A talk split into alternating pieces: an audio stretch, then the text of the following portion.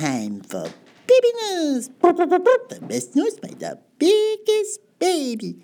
Today, baby news, it's a really cold all over the America. They say if they got the polar vortex, the wind coming down and making everybody really cold, or the children can't go to school in all the other cities like Chicago, and and people got to put on the extra clothes, like the baby, he need another sweater and, a, and another extra diaper, maybe. They say, oh, the cold, what a strange thing because of all the global warming. But the baby said, it's not the global warming, it is the global colding.